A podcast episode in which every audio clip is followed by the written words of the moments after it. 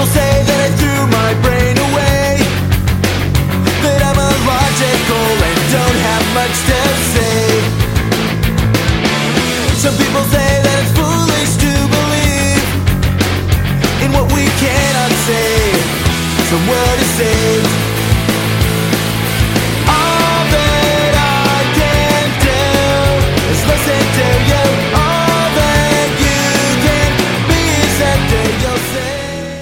Well, thank you again for joining me on this episode of the Freed Thinker podcast. As always, I'm your host, Tyler Vela. On this episode, I want to do a little bit of review of a debate that I had recently with Will Duffy on open theism. I'm going to present some of the same content that I had there. I'm going to review uh, or, or redo my opening statement there uh, in whole, uh, but I'm also going to go through some of the items that I had prepared to discuss, but which didn't actually come up either in the Q and A or um, uh, the discussion afterwards or the open questions from the audience. And I'm also going to give some reactions to some of the things that he said in his opening statement and closing statement, which I wasn't able and didn't have time to address as well. And I'm also going to talk a little bit about the debate strategy for uh, why I was as uh, rough and tumble with Will Duffy uh, as I've ever been with anybody. So uh, I want to go through some of that. If you appreciate this content, or any of the content here at the Freed Thinker podcast, please consider becoming a patron. Uh, you can become a patron by visiting the blog at freedthinkerpodcast.blogspot.com and click on the Become a Patron link at the top, or visit Patreon. You can always go there and subscribe uh, and, and give your donations there on Patreon. Either way, works. You can also, if you uh, aren't able to financially support the show but want to continue to help, uh, you can go over to iTunes and click on the uh, rating, give a rating, and write a review. Would greatly appreciate that. Now, uh, let's dive right into this episode where I review the debate with Will Duffy. Enjoy the show.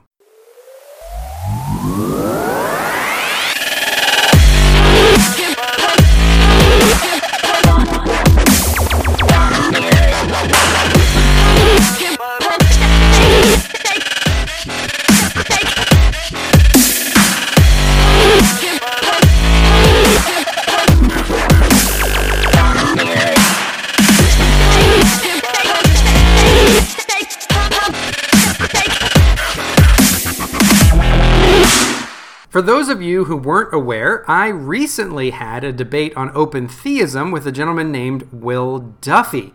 You can find that over on YouTube if you look up either of our names together, Debate Open Theism, or you can visit The Gospel Truth on YouTube, uh, hosted by Marlin. You can go and check that out if you want to see the entire debate that I'm discussing. Here, I'm gonna I'm gonna state my opening statement. I'm gonna reread my opening statement for you. Uh, for those of you who haven't had a chance to see it over there or don't aren't going to go over and check out the YouTube debate, you can do uh, that if you want to see it and, and kind of skip this portion of it.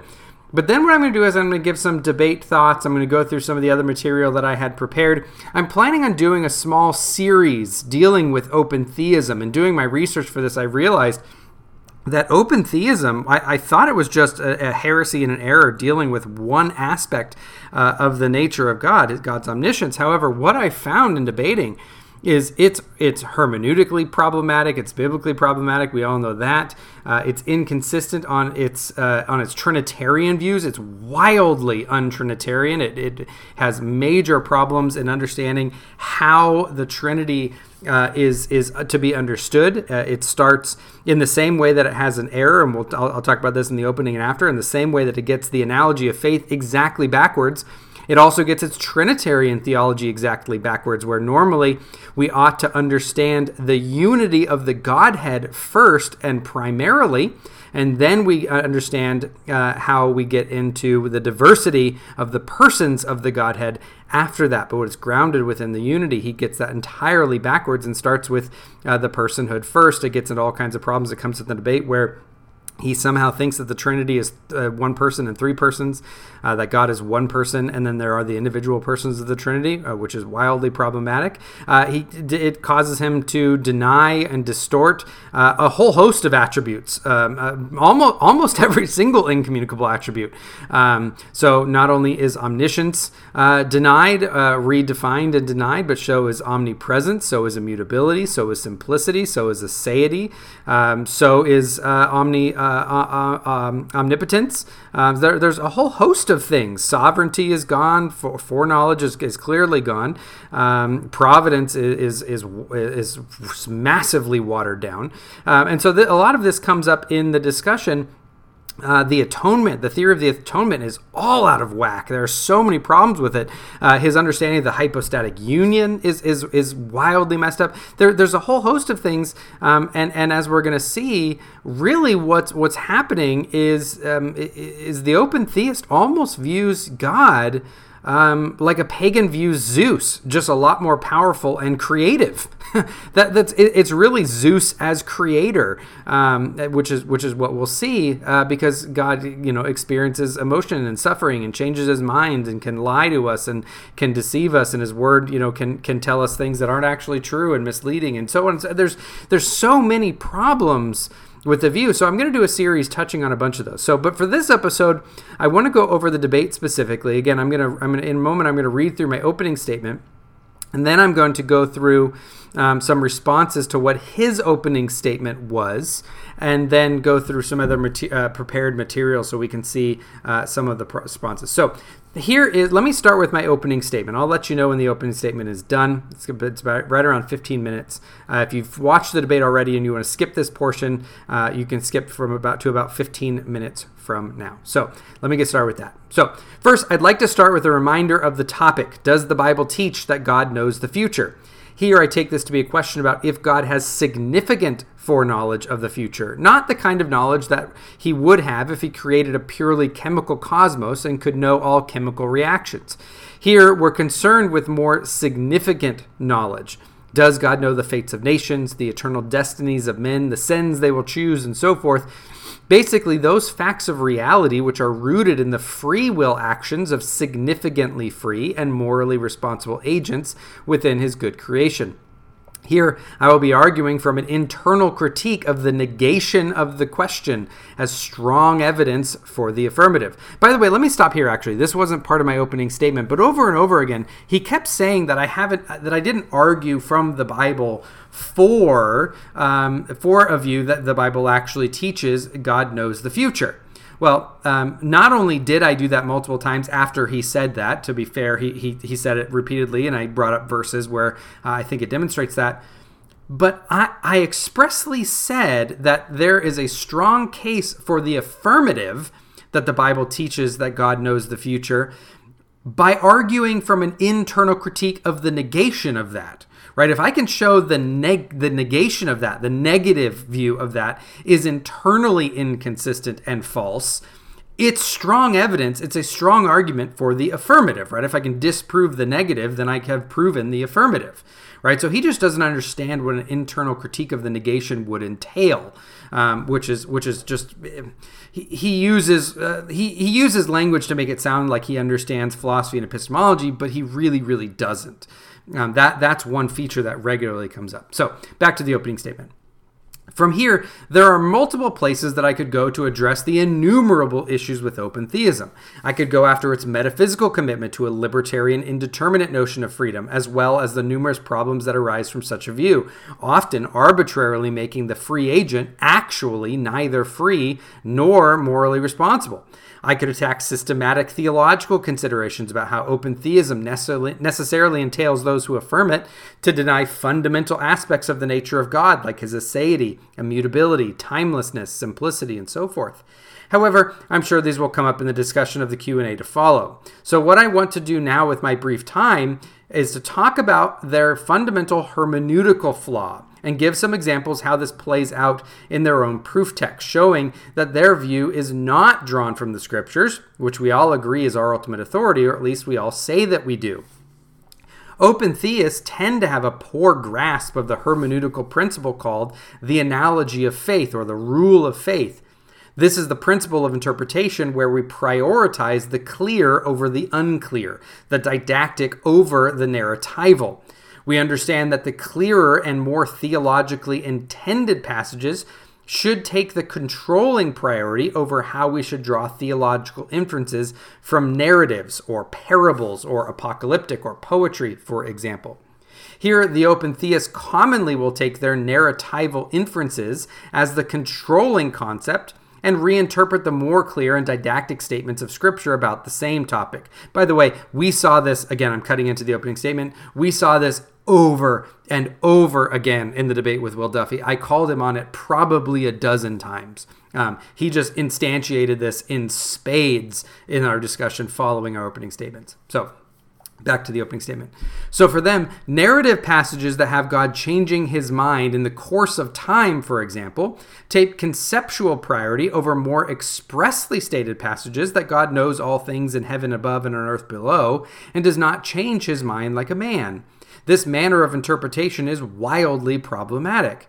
Here, open theist and New Testament scholar Gregory Boyd argues that all he and his ilk are doing is taking the quote unquote normal or plain reading of these passages as literally as we would others.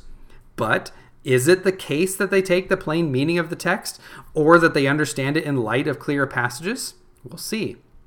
Genesis 22:12 is a common passage used by open theists like Boyd to attempt to demonstrate their case that God grows in knowledge or has to have something demonstrated to him about free decision before he knows it.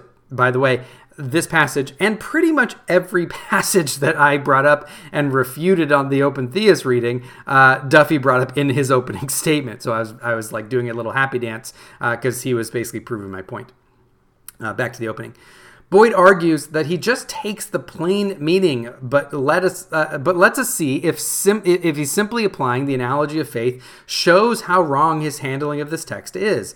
Duffy often mentions his website where he lists 33 categories of verses that he claims to support open theism. He did this in his entire uh, closing statement, by the way. And this text, Genesis 22:12, is his number one example for his category number 14. God wants to see what men will do, which Duffy himself describes as, quote, he tests men, looks to see, searches, and didn't know what men would do, end quote. Here, I think we'll see how Duffy and other open theists handle these texts is just abysmally bad, and why we should question all of his categorical treatments of Scripture. Following Abraham's willful attempt to sacrifice Isaac in accord to the demands that God had placed upon him just before the knife was plunged, the angel of the Lord calls down from heaven and tells Abraham, quote, do not stretch out your hand against the lad and do nothing to him, for now I know that you fear God, since you have not withheld your son, your only son, from me. End quote.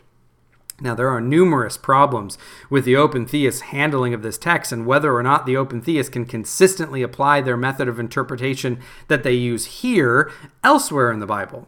Now, notice in providing this passage as a proof text for openness, uh, for the openness thesis, that God learned something new, and thus they claim the future was unsettled to God. It actually raises questions of if God can even know the present or even the past given their own hermeneutics. The question, does God know the future, then quickly becomes, does God know or even know the present or even the past? Now, notice that in the passage, we're told that God now knew that Abraham feared the Lord. Well, was it not the case that Abraham feared the Lord before Genesis 22? Are we to believe that prior to this, did God not know Abraham's inner spiritual condition and convictions? By the way, again, cutting from the opening statement, this was actually a large portion of our discussion after our opening statements. And Duffy acted like I hadn't talked about this at all for multiple paragraphs. For almost actually, I'm only a quarter of the way through, for about a page and a half in single, uh, in, you know, um, single line font he acted like i hadn't addressed this or like uh, or, or like many theologians hadn't talked about this. It's like it, it, came out of the blue from him that anyone has ever responded to open theists on this which was surprising for someone who basically dedicates his entire life to, to, to defending and promoting this open theist heresy. Okay back to the opening.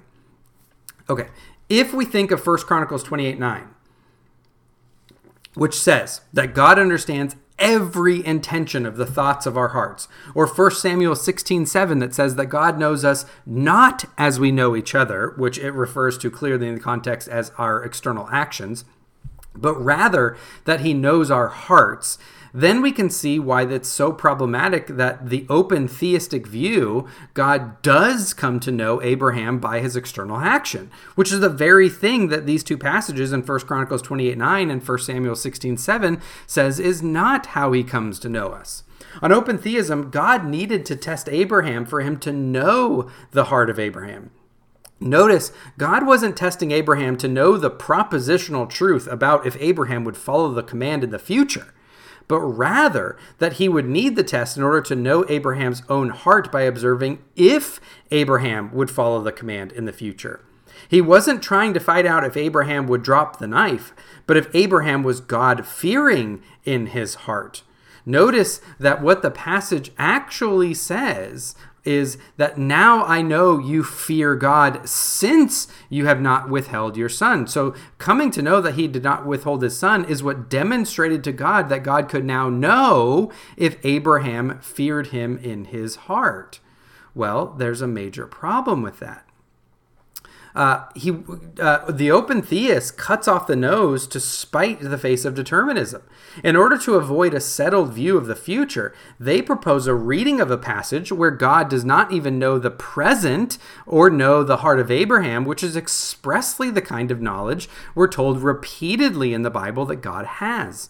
However, we can add more to why their refusal to properly employ the analogy of faith causes problems for them.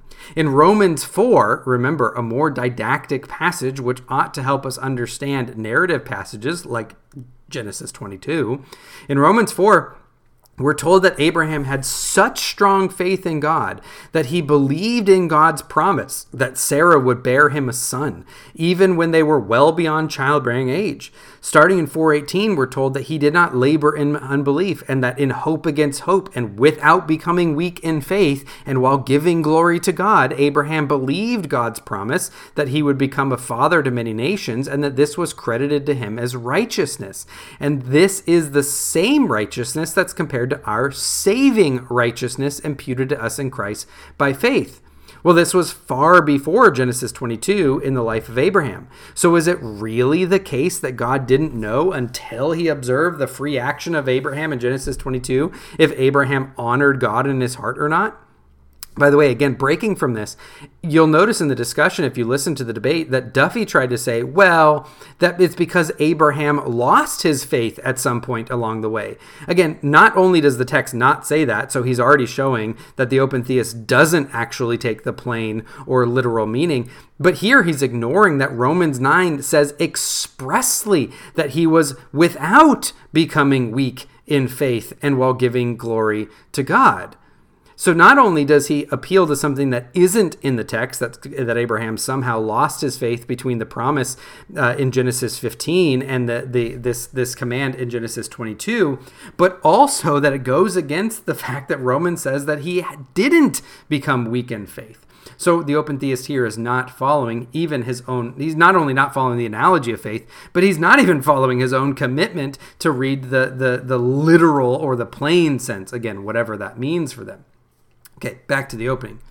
Abraham shows up in the hall of faith in Hebrews 11, and his faithfulness is shown to begin with his call and sojourn up out of Ur of the Chaldeans, up through his commitment to the command of God in Genesis 22. Only on open theism, God needed to have this test in order to discover how Abraham would respond in order to know the heart of Abraham. In fact, in Hebrews 11:19, we're told that it is the heart of Abraham, from the moment he was given the command, had committed to do the deed because he believed in his heart that Isaac was the child of promise, and that if he killed Isaac, that God would raise him from the dead. Wouldn't God know this about Abraham at the time prior to their ascent up the mountain? Why would he need to test the test to be completed for him to know this about Abraham's heart if we're told over and over in the Bible and open theists claim they agree with that God knows our hearts perfectly? So, on open theism and their own use of passages like Genesis 22 to the exclusion of more didactic and clearer ones, such as Romans 4 and Hebrews 11, the open theist not only denies future knowledge to God, but also denies present knowledge and the intimate heart and soul knowledge of every person which the Bible expressly ascribes to him. In fact, there are more problems for this. For Boyd and Duffy and others, this test was enough for God to know that Abraham was faithful to him. But given the long history of Abraham being faithful to him and still needing the test to know his heart, what confidence could God possibly have that Abraham would continue to be faithful to him? It seems that when a test is over, a new test would be needed, and a new one, and a new one after that, and one after that, and so forth. For if libertarian freedom is true, and God does not know the future free choices of men, then God could always be caught unawares by any of us at any time, and a test would always be needed. Now, remember what Boyd and others like Pinnock and Sanders and Duffy himself will say that they are just reading the plain meaning of these passages. Well, are they? And do they do it consistently? We've already seen that they don't do it with Genesis 22. But what about Genesis 3, where God walks in the garden and calls out to Adam to find out where he is? Boyd quickly dismisses this as an anthropomorphism because of his commitment to God's present knowledge of where Adam and Eve were at that very moment. By the way, again, breaking in, Duffy doesn't even say that this is anthropomorphic. He actually says that this is a theophany where God comes down and God is limiting himself, and so that God uh, uh, God doesn't actually know, or that this is somehow a didactic teaching. But again, none of that is in the passage. So uh, Duffy can't even claim that it's the plain meaning, but neither can Boyd. Why? And back to the opening statement. Why? Why not take the plain meaning? What is it textually about Genesis 3 and that statement of God as opposed to Genesis 22? Why is one the plain meaning and one must be taken as anthropomorphic? It seems simply because the open theist begs the question of the selected passage that they want to support their view. Or what about another event in the life of Abraham? When God comes to Abraham as a theophany with two angels to inform him of his plans for Sodom and Gomorrah and the other cities of the plain. In Genesis 18, 20 to 21, we read, quote, And the Lord said, The outcry of Sodom and Gomorrah is indeed great, and their sin is exceedingly grave. I will go down now and see if they have done entirely according to its outcry which has come to me, and if not, then I will know. End quote. Well, how does the open theist read a passage like this? Do they take the plain meaning, in which case they would need to deny that God even knows past events? For God is here coming to see if what they had done in the past matches the outcry that had come up to his throne in the past, which, if read according to the openness thesis and hermeneutic, would entail that God didn't know the past, or if it was presently true of the cities of the plains. In fact, the openness thesis seems to even entail a denial not only of the omniscience of God, but also the omnipresence of God, since here the plain reading would entail that God needed to go down to the cities to see it for himself, and only then would he know. Again, why does the open theist not apply their same hermeneutical commitments to passages like this one? Breaking aside again, actually, this the shocking thing was that Duffy bought the bullet on this in our discussion. He actually said, "Yeah, in this theophany, God limits Himself. God actually isn't for this time period omnipresent." I know. And in order to answer the question about if God knew the present or the past, he said, "Yeah, God limits His knowledge." During this incident, God didn't know the past or the present exhaustively. Wow he he actually bit the bullet, but he went there. He denied basically all of the omni attributes in one go. Anyways, back to the back to the opening statement. Besides, besides special pleading that they just don't like the entailments, which we don't either, there's no reason, given the openness thesis and hermeneutical commitment, to do so, showing that they handled texts in an entirely ad hoc and special pleading manner.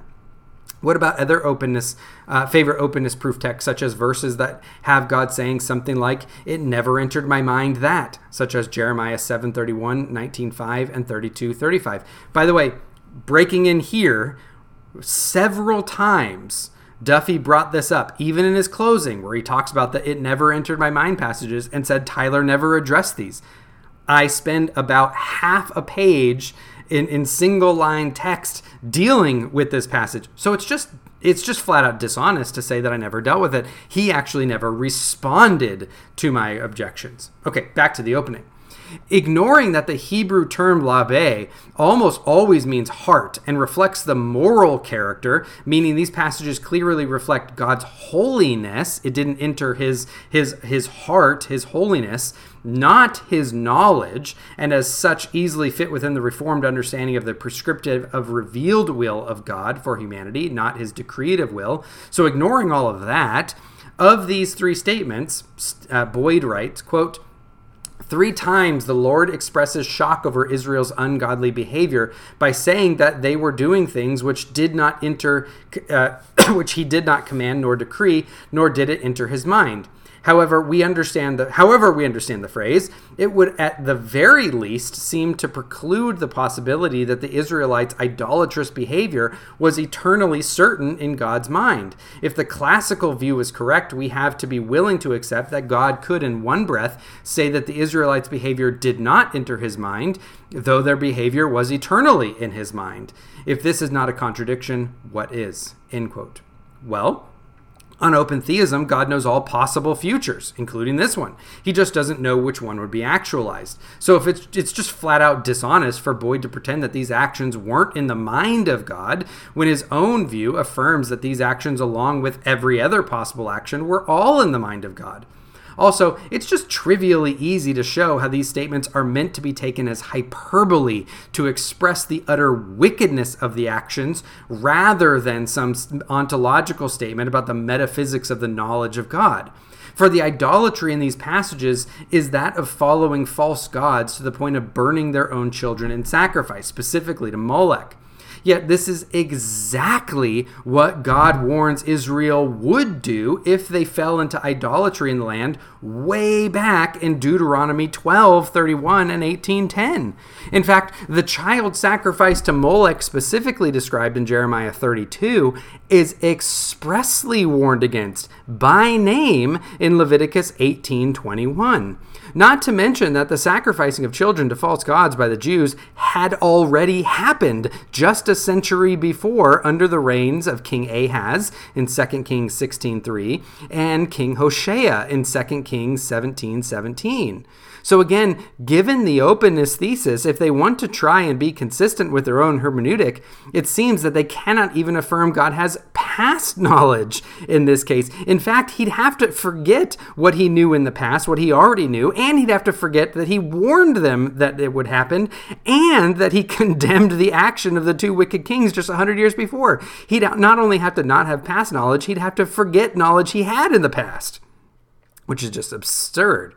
So, for the open theist to say that these statements express the idea that these behaviors never entered God's mind literally is just obtuse. Now, we could do the same exercise for passages where God asks questions, where the future is stated as conditioned on choices, where God sets signs of remembrance, and so forth.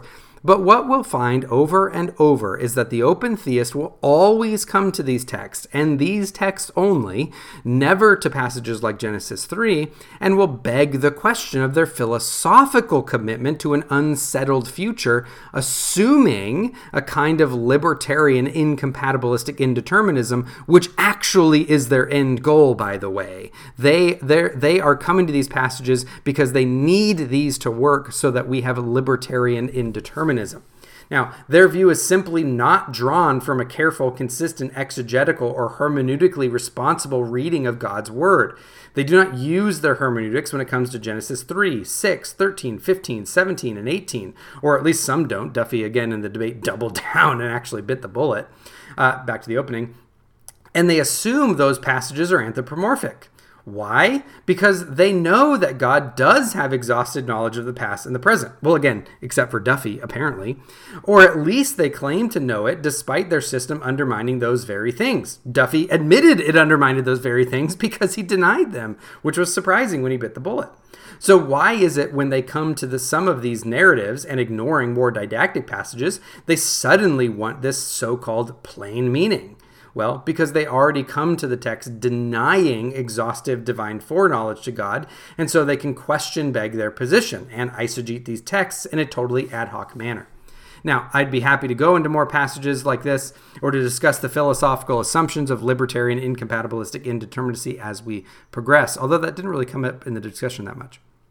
Uh, so let me uh, that that basically ends the opening statement. Now, I act. I, I, had a whole bunch of questions prepared. I got some of them for Duffy uh, after his opening statement. Um, but let me let me talk. Let me go through a little bit of of these uh, of some of the things that I had prepared before going into the to this debate um, and, and discuss some of the passages uh, that came up a little bit, um, but some of the ones that didn't, and we'll go into uh, some of the some of the problems for why the open theist, the openness view is is really really really problematic. So if let, let's look at Numbers uh, 23 for example.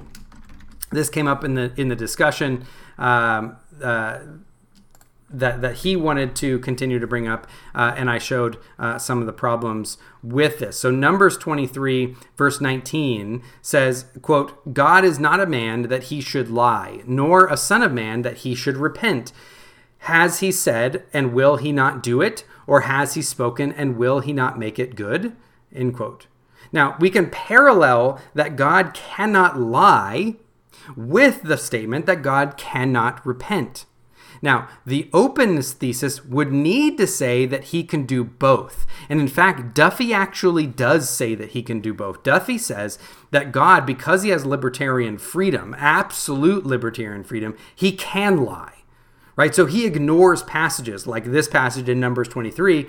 Uh, he ignores 2 Timothy 2 3, Titus 1 2, and Hebrews 6 18 that says not that God doesn't lie, but God cannot lie. It's very clear in the New Testament. It's it's from it's from the Greek dunamis. He's not able to lie. It's not just that he doesn't choose not to. He cannot lie. Which, you know, in Reformed theology and classical theology, is always a representation of, of God's uh, of God's perfection. God is God is perfectly true, and so therefore, because His nature is perfectly true, He cannot lie. But for Duffy, he can right? But for the for the open theist who doesn't want to commit to that level of absurdity and says, okay, well, God, you know, I'm going to agree with the other passages. The plain meaning, He cannot lie. Well, this problem presents a passage. This passage presents a problem because it's it's creating a parallel, right? It's saying God is not a man that He should lie, nor a son of man that He should repent, right? So he, he's making a comparison. He's saying God's not a man because God can't lie. And in the same way, he's not a man and he can't repent. that that's that's the point of this is that he cannot lie and he cannot repent. The open theist is going to have to say that he does both. Duffy bites the bullet, but we ought not to. So what happens then when we come to a passage like 1 Samuel 15, 28, 29? Right? Uh, this this this is an interesting passage because it th- this statement is is sandwiched between two passages where it says that God repents of making Samuel king, or, sorry, of making Saul king, right? So it, it, he repents of making Saul king. This passage comes up, and then he repents of making Saul king, uh, king again. So what does this passage say, though? It says, So Samuel said to him, The Lord has torn the kingdom of Israel from you today and has given it to your neighbor, who is better than you. Also, the glory of Israel will not lie or change his mind, for he is not a man that he should change his mind. It makes the same connection uh, as Numbers does between lying and between not lying and not repenting. So, how is it um, that that the open theist can come here and say, okay, well, I'm going to look at the two verses that talk about God relenting or or, or repenting or regretting that He made Saul king, uh, and completely skip the one, the didactic statement, right? It goes into this narratival statement, the Lord saying, "Oh, you know, I I, I repent of making Saul king" in the previous uh, verse, but they completely ignore this one where where Samuel says, "But he's not a man that he should change his mind." Right? It's this. By the way, the the same Hebrew word underlines uh, the, the the the verb. Uh, in in all three cases, right? It can be represented as repent, change of mind, regret, something along those lines. It's the same Hebrew word, right? The open theist wants to say that it means uh, that it means the same thing, right? They're, they're going to want to say that this that this word has to mean repent or, or, or change your mind. It means the same thing. It can never mean anything anything else, right? Which just which just entails a flat out contradiction because you have one verse saying that God changes his mind and another one saying he doesn't change his mind, right? What's the problem? How is God not like men if he is like men in the exact ways mentioned right if god if god does change his mind exactly like man does then what does it even mean when samuel says for he's not like a man that he should change his mind right? The, the open theist has a major problem here. Now, everyone else in the world who isn't an open theist, right? And, and again, he kept trying to bring up Calvinism. I actually didn't really appeal to anything specifically Calvinistic. I just appealed to basic orthodoxy for, for pretty much everything in the entire debate. This was not a Calvinist versus open theist debate, right? This, this was not a Reformed theology versus open theist debate, although nothing I said was out, outside of Reformed orthodoxy. This was just basic uh, Christian orthodoxy right? You know, uh, Nicene, Chalcedonian, uh, Chalcedonian orthodoxy, right? Th- this is basic stuff, right? You you have God saying in an anthropomorphic way, "I I regret, you know, making Saul king." Well, does, can God actually regret? Does he actually change his mind? No, he's he's just he's just expressing his moral distaste for what Saul has become. It doesn't mean that God had one plan, is changing his mind and implementing a different plan. The, God God is not changing his mind. This was the plan the entire time. He's just anthropomorphically, in kind of an incarnational way, expressing uh, a, a sentiment his, his moral distaste for, for, for Saul's behavior, which, by the way, is not incompatible with any type of, of orthodox view of divine determinism and compatibilism. He's just expressing his, his moral distaste from his revealed will about the behavior of Saul. That's it. But, but he's not actually changing his mind. His divine plan is moving forward just fine. There's no contradiction here. The open theists, what they believe, would entail a contradiction on this. What about the passages like divine forgetfulness or remembrance uh, views, where, where God has to, you know, with Noah, where he sets where he sets the uh, he sets the rainbow in this in, in the in the sky, so he'll remember. Right, the open theist uh, brings this up to, to try to represent that God God um, doesn't know everything. He doesn't know all the future. Right. Well, here's the problem. They, they bite off more than they can chew with this. Duffy might want to might want to bite the bullet. He's he's been the most consistent, which makes it more scary, uh, which makes it m- more heretical. Uh, think about that for a moment, though. You appeal to the rainbow as as as proof that God doesn't have omniscience, but the rainbow is meant to remind God of His promise in the past. Right. So so the straightforward meaning for the open theists on the if we if we hold their hermeneutic consistent is that God actually forgot things he knew in the past. Right? They, they don't just deny. A lot of people say, oh, well, open theists, they just deny um, future foreknowledge because the future isn't settled, because those are the types of things that just, you know, libertarian choices just can't be settled facts in the future. That's all that open theists say. Well, again, that's just not true. If they go to these divine uh, remembrance passages, and they say, "See, this this is evidence that God doesn't have exhaustive uh, knowledge."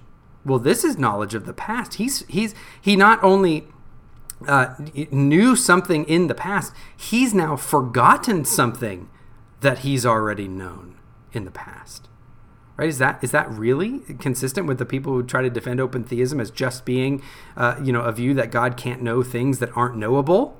Because you know future future things aren't future free choices aren't knowable you know ontologically which you know i disagree with that but but this is clearly more than that open theism clearly dips its toe in this water far deeper than just that what about confu- you know conditional future tense? If if they do this, then they'll do this. Well, from from our human standpoint, as as things work out providentially for us, the conditions of our free choices come prior to their outcomes. Again, that doesn't mean it's not determined. That doesn't mean that it's not foreknown. It just means that providentially, those conditions precede their outcomes. It doesn't mean that therefore God doesn't know or ha- haven't hasn't determined their outcomes. All right. what about uh, questions about about future knowledge? Right. Um, so again, he I'll, I'll get to his opening statement here in a little bit. Which which by the way, let me let me say something methodologically here. Uh, I got some pushback. I, I, I, got a lot of a lot of positive uh, praise for for being one of the first people that could that could take Will Duffy by the horns. Right, he's debated other people, and he's a, he's a skilled debater. He's a smart guy. He's a nice guy, um, and and he's he's he's uh, he's been pretty successful about some of orthodoxy's stronger debaters, uh, as some see it right? I, I've never been particularly impressed by his by his uh, debate performances, but others have right? And I got a lot of compliments for being one of the few people that can kind of take Will Duffy by the horns and put him in his place during the debate. I got some other complaints by a lot of people who were saying that I was just being a jerk and I was over talking and I was interrupting.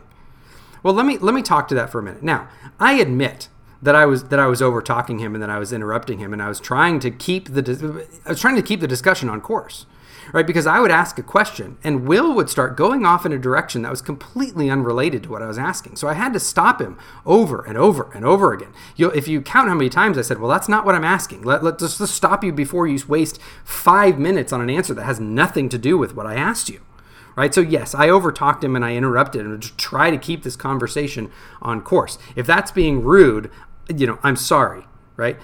I, I'm actually not that sorry because I wanted to keep the discussion on course.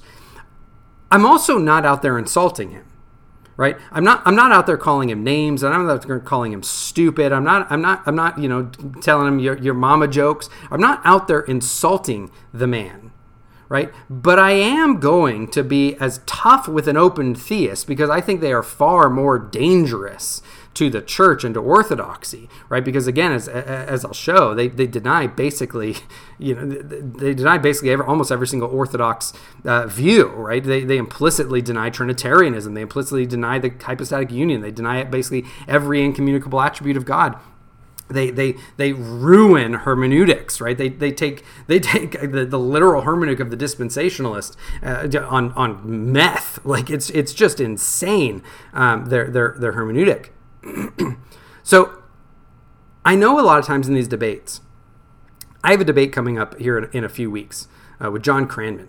John Cranman and I have our major disagreements. We've had pretty big fallouts, right? Uh, you know, we, we've had big disagreements with each other. Um, John Cranman is a brother in Christ. As far as far as I know, he, he's a brother. I mean, I, I, would I would worship with him side by side. I'd proclaim the gospel with him side by side. I, I wouldn't have an issue, um, uh, you know, distributing the, the, the, elements of the Lord's Supper to him. I, I, you know, from everything I know of him, he he is a brother, right? The the debate that I have, uh, you know, coming up uh, on, on, in July on capturing Christianity on Romans nine, uh, the the view of election in Romans nine, uh, should be much more cordial. Why is that, right? a lot of people want all of these debates to always be perfectly cordial and reasonable and well we're you know we're the, we're just kind of equal compatriots here. We're all you know we're all pilgrims on the way. I'm sorry but no. That's simply not the case right? I simply don't buy into the narrative. Uh, I, I, I um, there, there was an essay uh, called "Hot Air Balloon Gods." Um, I believe it was by uh, by David Wells. I, I could be wrong, um, but he gives this an, he gives this analogy of, of, of, pluralism, and there's the problem with with theological pluralism, where where we almost have this expectation of where our gods Yahweh and Baal can stroll arm in arm. That's just not the case. Um, Yahweh does not sit at an equal table with Baal. I'm not going to sit at a round table with someone who, who so fundamentally denies every single aspect of what makes Yahweh Yahweh, what makes the true triune God of Scripture. Uh, effectively, someone who just who, who believes Yahweh is actually just like a big, powerful Zeus I'm sorry, I am not going to give that person an equal footing, an equal chair at the big boy adult Orthodox table. It's just not going to happen. Right? I am going to, as much as I can, as, as rhetorically, many rhetorical flourishes I can, put that person in their place. Right? I want the audience to see their position is futile, false, and worthy of our scorn right? Because it's it's it's it's not only false it's flat out blasphemous. So i want to make sure that that people see that. So that that's why i'm going to be a little bit more uh, well quite a bit more rough and tumble with someone like will duffy than i am going to be with someone who's a brother like john cranman where we're debating you know a non-essential uh, uh, issue. Though i think it's important has gospel implications um, like like the the view of election in romans 9 right? So so I, I, just want to get that out of the way. The the other you know other thing he kept saying is well again you didn't you didn't show divine exhaustive foreknowledge from the scriptures right? I already started in the beginning by saying well fair fair enough although it came up a lot in the discussion as he kept saying it i kept bringing it up over and over again. Um, but what i did was an internal critique falsifying the negation of the claim right? I, I falsified the view that that it that, that that god doesn't know the future in the scriptures right? Which, which is strong evidence for the for the positive. That's why i made that case. So let me now go to some of the biblical passages in favor of exhaustive divine foreknowledge. One of the biggest ones that people always appeal to is this long section dealing with the false gods in Isaiah 40. Uh, uh, I, I think I think it starts in 41 uh, all the way up to 46. Right. So the, the two passages that I pull out here though uh, are Isaiah 46 8 to 11 and and Isaiah 42 8 through 9. Now Isaiah 46 8 through 11 reads, "Remember this, keep it in mind, take it to heart, you rebels." Remember the former things, those of long ago. I am God, and there is no other. I am God, and there is none like me. I make known the end from the beginning, from ancient times, what is still to come. I say, My purpose will stand, and I will do all that I please. From the east, I summon a bird of prey. From far off land, a man to fulfill my purpose. What I have said, that I will bring about. What I have planned, that I will do. Now, a couple things to notice here. Notice God not only declares the beginning from the end, from ancient times, He's declared the beginning from the end. What that means is, from ancient times, way before things have happened, He's declared the ends from the beginning. He's declared what's going to happen, what comes from certain events. What what are what He He knows what one thing will cause to bring about he knows these he knows these future things right? But beyond that notice that he also calls a man to fulfill his purposes just as easily.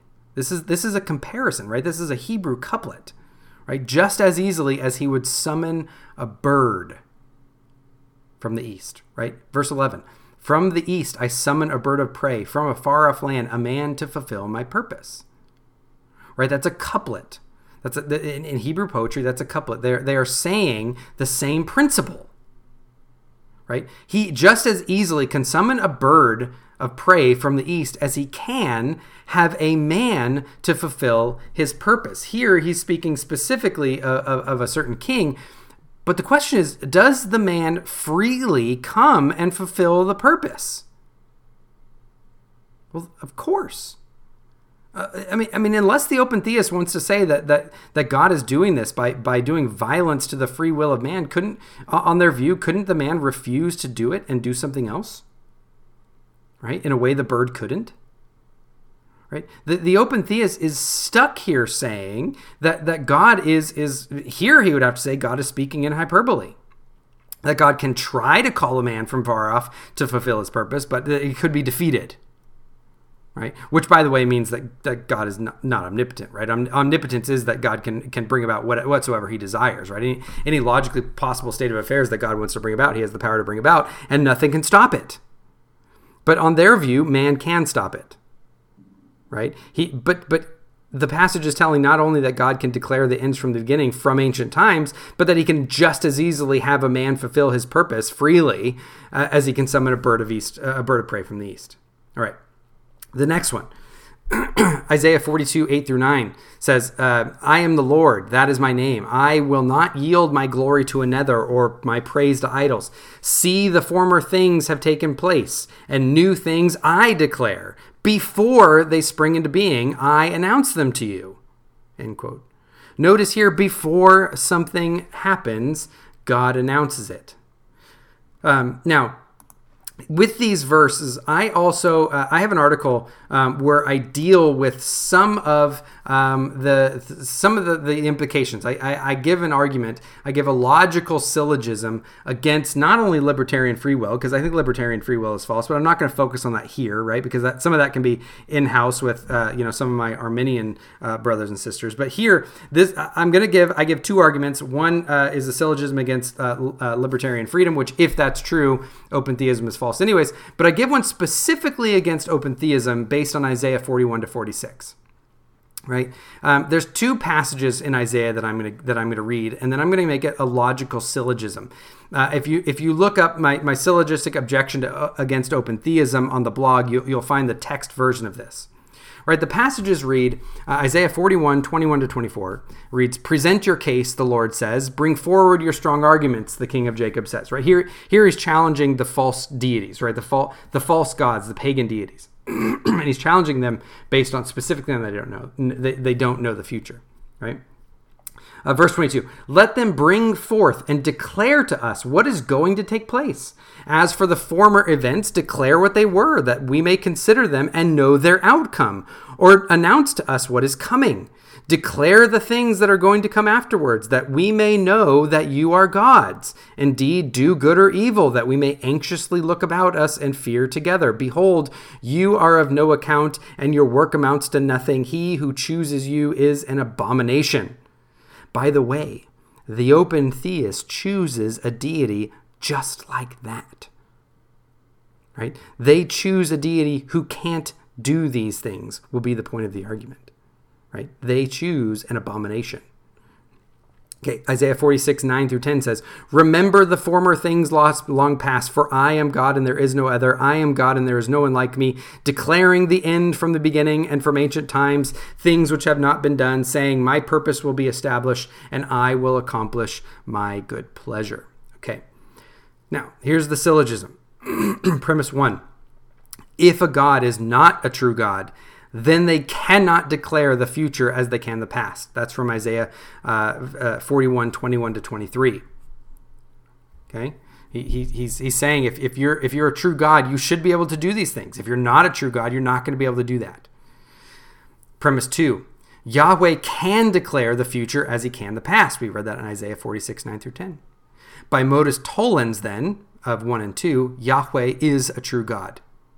Premise 4 all other gods cannot declare the future as they can the past. That's Isaiah 41 24. Right? Behold, they are of, they are of no account. Uh, by the way, you could also uh, get this from the passage that where, where he says there are no other gods like him. He is the only God. There is none. There is none like him. That is, God is the only one that, de- that can declare the future. So I can not only get this from Isaiah 41, 24, you can also get this from Isaiah 46, 9. Right? Verse 5 All other gods are not true gods. From modus ponens from verses 1 and verse or premise 1 and premise 4. Therefore, implication of 3 and 5, Yahweh is the only true God. Right? That's the argument. Thus, the God of open theism would not pass the very test for a true God that Yahweh established in testing the gods of Babylon, and therefore is a false concept of God. That is, he is an idol. He is an abomination that God himself says is an abomination, that God himself sets up the standard for whether or not they are a true God, which again he shows only he. For I am God and there is no other. I am God and there is none like me. Why? Because he declares the end from the beginning and from ancient times, that which has not yet been done that he can de- that he can declare these things, but they cannot. They cannot declare what's going to take place. They cannot uh, f- uh, declare the former events what they were. That we may consider another outcome. By the way, this this also undermines uh, their, their view because they're going to say, well, the future isn't settled because the future isn't causally conditioned this passage clearly assumes that if they can declare what was in the past, then we can infer their outcome. We should be able to know. They ought to be able to know the outcome because it should be uh, causally linked to what came before. Right? They should be able to look at what came before and know what will come right? But they can't do that, right? Because they are of no account; their works are of nothing, and those who choose it are an abomination, right? So that that's the argument that I would give from Isaiah against the open theist and for the exhaustive foreknowledge of God, right? Uh, we see in 1 John 3:20 that God knows everything. it reads, quote, "In whatever our hearts condemns us, for God is greater than our heart and knows all things." Not some things, not most things, not you know just the things about our heart god knows all things right past present and future would all fall under all things uh, job 37 16 god quote who is perfect in knowledge end quote uh, perfect by the way per- perfect doesn't just mean great doesn't mean just like super duper right perfect means that it is without lack Something that is perfect is not lacking anything. God is perfect in knowledge. God, it, therefore, cannot be lacking in knowledge. He cannot lack past knowledge, present knowledge, heart knowledge, or future knowledge. Right? This is why we have passages that expressly say that God foreknows. Uh, what about um, Deuteronomy 31 16 to 21? This is an interesting one, right? If we compare that to Isaiah 5, 1 through 7, Isaiah 5, 1 through 7 talks about Yahweh as a vine dresser, upset that his vineyard, which is, you know, a picture of Israel, has not borne the good grapes that he expected.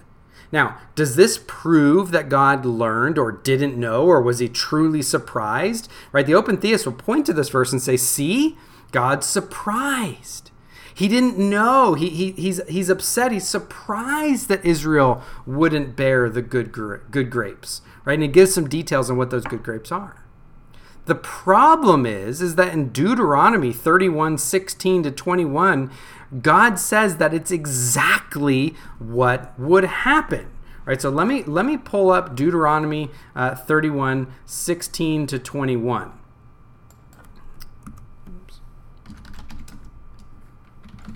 So Deuteronomy 13, 31, 16 to 21 says this. The Lord said to Moses, Behold, you are about to lie down with your fathers, and this people will arise and play the harlot with the strange gods of land, into the midst of which they are going, and will forsake me, and break my covenant which I have made with them. By the way, how does he know that? If our sin is a libertarian free choice, such that God didn't even know if Adam was going to eat of the tree, how can God know that? If God doesn't even know a moment before, uh, you know, Abraham doesn't plunge or was about to plunge the knife that, that Abraham trusted God, how does God know this hundreds of years in advance that Israel would apostatize? All right, let me let me keep reading. Then my anger will be kindled against them in that day, and I will forsake them and hide my face from them, and they will be consumed, and many evils and troubles will come upon them, so that they will say in that day, Is it not because our God is not among us that these evils have come upon us?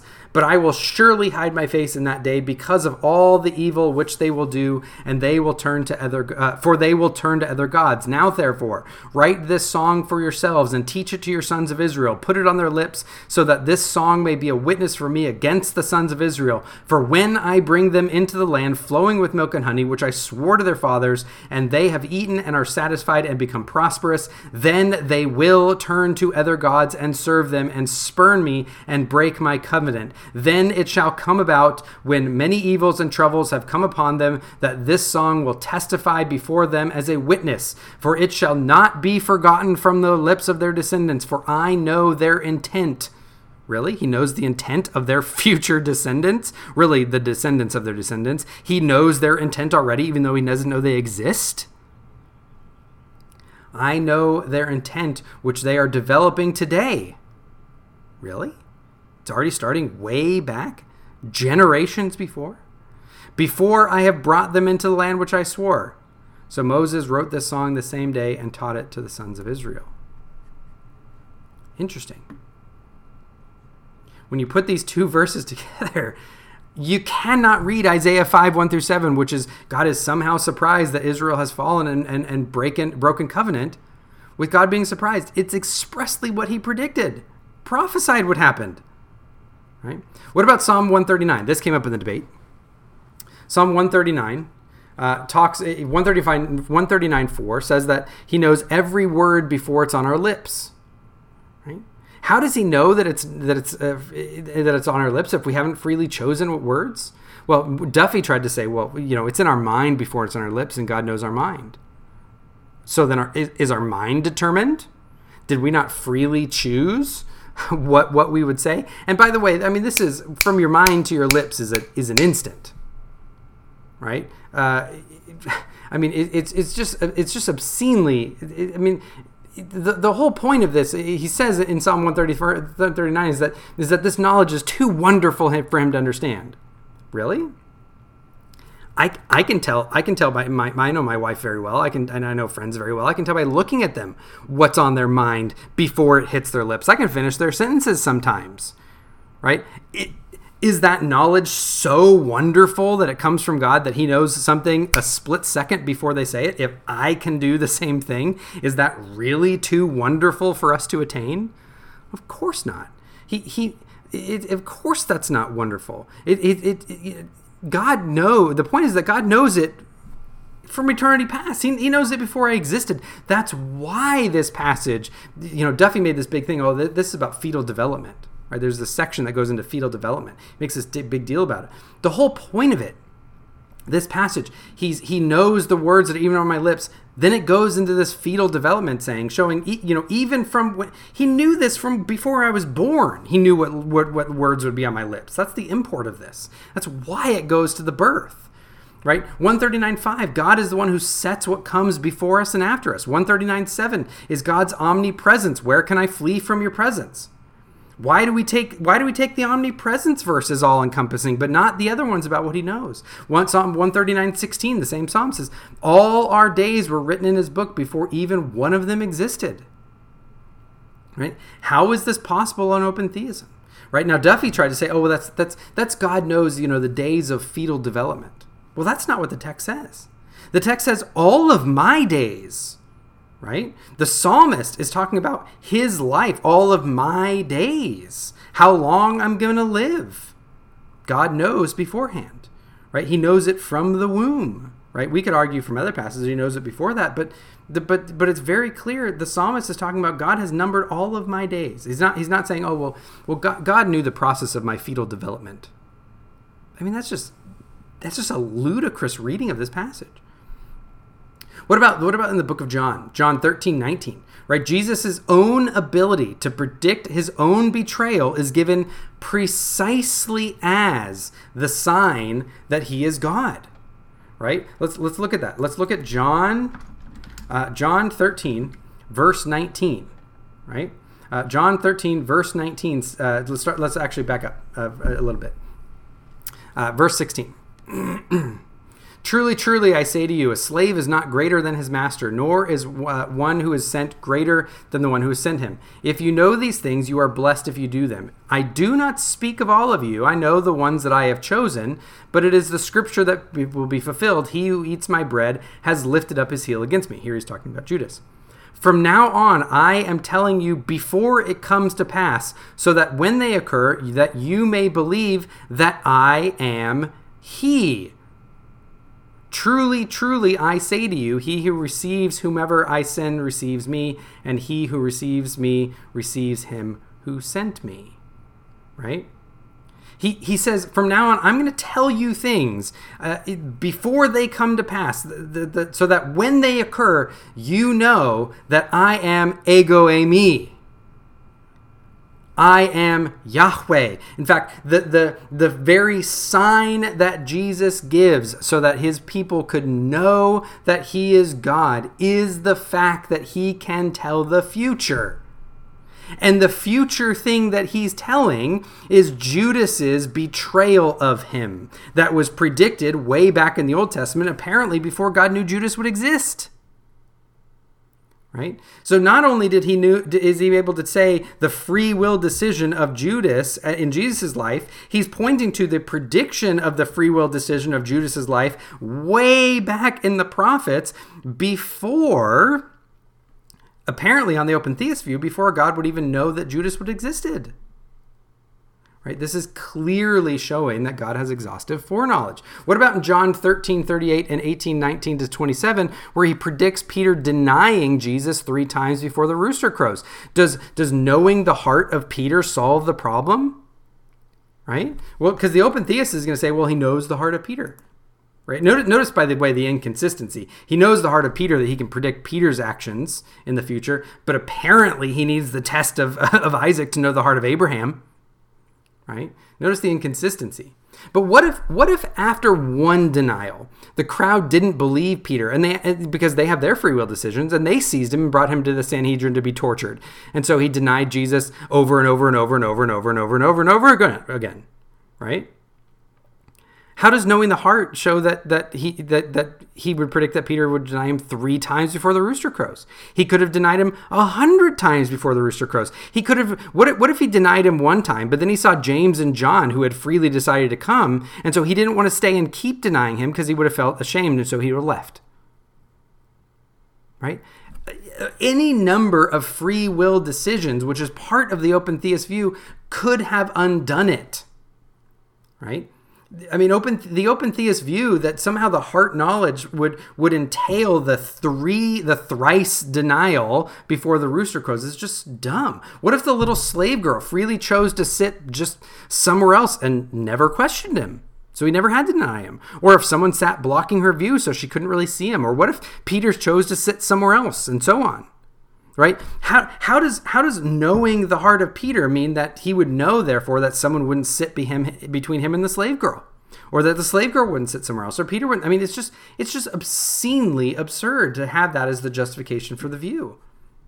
In fact, on Luke uh, Luke 22, 34 predicts not only that Peter will deny Jesus, but would return to Jesus and minister to strengthen the faith of Jesus' followers. If Peter's nature is consistent with both freely choosing to deny and freely choosing not to deny, and with denying and then being strong in faith, then the spiritual condition of Peter's nature is actually indeterminate with his actions. So knowing the heart of God would be indeterministic over their future actions.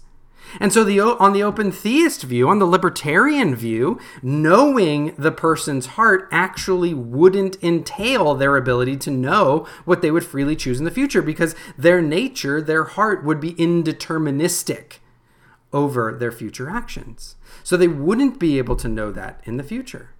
What about Acts 13:48? Remember, I'm still just going on some of the verses that have to deal with showing that God has exhaustive knowledge of the future even of free will decisions. Right? Acts 13:48 reads, "And when the Gentiles heard this, they began rejoicing and glorifying the word of the Lord, and as many as were appointed to eternal life believed." Right? Who believed? Those who were appointed to eternal life, those who were predestined to eternal life. Right? It doesn't say that they believed and then they got appointed to eternal life. They were appointed to eternal life and therefore they believed. That's the order. What about Revelation 13:8? That reads, "And all who dwell on the earth who, who uh, will worship it, who everyone whose name has not been written before the foundation of the world in the book of life, uh, book of life of the Lamb who was slain." Who's gonna Who's gonna worship the the the false prophet and the beast? Those who his names were not written before the foundation of the world. What does that mean? That all those who are in the Lamb, who believe, had their names written in the Lamb's book of life from before the foundation of the world. Yet Duffy in the debate wanted to say that Jesus didn't even know that he existed, that Jesus didn't even die loving Will Duffy, specifically, that on the cross 2,000 years ago, Jesus didn't die knowing Will Duffy's name. And yet here, Revelation 13, 8 says that if Will Duffy is a Christian, which by all by all accounts I don't believe he's a brother because he denies basically every single fundamental aspect of Christianity. Whoever's a Christian, their name would have already been written in the Lamb's Book of Life from before the foundation of the world. Right? What about other passages? What about passages that talk about God choosing someone before their birth? Paul says that he was set apart before he was born in Galatians 1:15. How could that happen if Paul could have made millions of small, insignificant decisions that would have radically altered the, the course of his life? The same thing for Jeremiah and Jeremiah 1:5 by the way. What if Paul had made a decision to, to drink some water back in this day? They didn't have a lot of water purification. What if he chose to drink some water that killed him? God, God, how, how would God have set him apart before birth for, for you know this this untimely born apostle to be an apostle of Jesus Christ if he didn't even if he didn't even know the future of Paul's life? The the theolo- the, the, the biblical inconsistency of open theism is just absurd when you start actually digging down and drilling into it. We could ask, I mean, we, we could continue to go into all of the theological consistency problems of their quote unquote straightforward passage. Right? How do they deal with passages that straightforwardly say that God foreknew and that God predestined? Like Romans 8, 28 to 30, Ephesians 1, 4 to 13, John 15, uh, uh, verse 16, uh, First, 2 Timothy 1, 9, right? Proverbs 16, 4. Right? How do you go into all these passages to talk about God electing us in Christ from before the foundations of the world? How do you go into how do you how do you deal with those things? It, it's it's impossible to understand, right?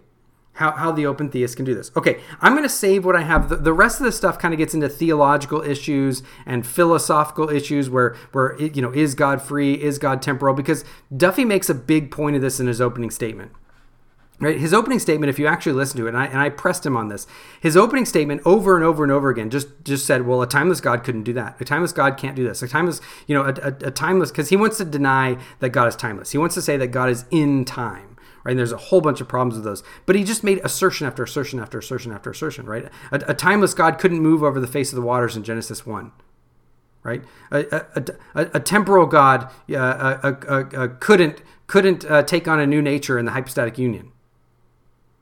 Over and over and over again, he's uh, uh, uh, they couldn't change the past, right? There, there's there's a timeless God can't experience change of emotions. A timeless God wouldn't know that that he didn't know that Adam uh, would name the animals, right? Over and over and over again, right? He makes all these claims. Never once does he actually argue for it. He just begs the question over and over and over again. So I want to get to those uh, in a different episode where I deal with the philosophical and theological issues going into it. But really fast, before I wrap this up, and I am going to wrap this up because right now we are going on, wow, a little over an hour. Thanks for sticking in there, guys. Uh, really fast, I wanted to go over, um, because I want to kind of stay on this biblical motif. What does the Bible teach about these things, and are they handling these things accurately? He, he says that, they, that, that we would expect certain types of biblical verses, right, if God um, knew of the exhaustive future right? And, and if God was was was was timeless, right? He said he said we'd expect these we'd expect these passages that say that God is outside of time. Um, why? Right? We we have the, we have these passages that says that God is the creator of all things. Well, if time is is, is part of all things, then, then God is the creator of time. So God would not himself be time be time bound. Right? We, we, we have these things that said God is from everlasting to everlasting that, that God that God stands in the heavens above, right? That, that, that God created the age and the ages. Right? It's, it's fairly clearly that God is outside of time and created time. Right? He says there's there's the, the, there's never a passage that says God created time. Really? It doesn't say that God created all things. It doesn't say that God created the age and the ages. It doesn't say that. Really? That one's just false. Um, it, it, says that it, it um, uh, he uh, that he never knows us prior to our birth right? He says, okay, you know, there are passages that seem that God knows us during, you know, our fetal development, but we already exist by then. There's never one that says he knows us prior to our birth. Really? Ephesians 1, he, he, he knew us in Christ. We, we were predestined for adoption in Christ before the foundations of the world. Really? Revelation 13, which I read, where our names were written in the Lamb's Book of Life from before the foundations of the world. Really? That, that Romans 8, where it says that, that the, all those whom he foreknew, he predestined. Really? He wants to say that it doesn't, it doesn't say that? It's clearly in there. Uh, he, he wants to say that there's no verse that says God exists in the past or in the future. Okay, why why would the Bible makes the Bible isn't a philosophical book really, right? The Bible isn't trying to say, okay, well, let me give you this philosophical understanding of of, of a timeless God who who is outside of time and that he right. Another problem is that well, God is timeless. It's not that God exists in the past or in the future. So even a timeless God the Bible wouldn't say that anyways, because that would be false of a timeless God. God doesn't exist in the past or in the future. God is timeless. That's just what it means. Um, there, he said there's no verse that says that God changes the past, which was weird because he seems to assume that, that a timeless God would go and change the past, which, again, by the way, already begs the question that God is time bound, that he would actually have to go into the past to change the past, but whatever. But even if not, um, if God has predestined whatsoever comes to happen, why would he have to go and change the past, which he had already decreed what would happen, and it happened how he decreed it would happen? Right? We wouldn't expect to see that type of verse, right? He, he also says there, there, we never see passages that he decreed everything that will happen. Well, yeah, we do. The, the passage we went over in Isaiah, right? He declares um, whatsoever comes to pass. He declares the beginning from the ends. Right? He works out all thing all things for for the good of those who love him and are called according to his purpose. Right? We see these over and over and over again.